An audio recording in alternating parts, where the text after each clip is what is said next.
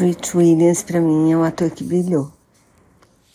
Brilhou muito em Hair, assim. Ele não era o ator principal, ele era o líder do grupo de hippies do filme, mas para mim é dele que eu me lembro quando eu penso no filme, sabe? E ele fez um médico também bem legal numa série que eu chamo Leon Johnston, lembro pouco. Mas uma série dessas bem dramáticas que durou, sei lá, cinco, seis anos.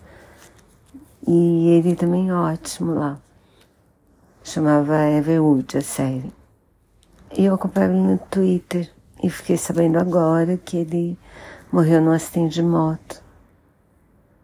E que pena pena mesmo, assim.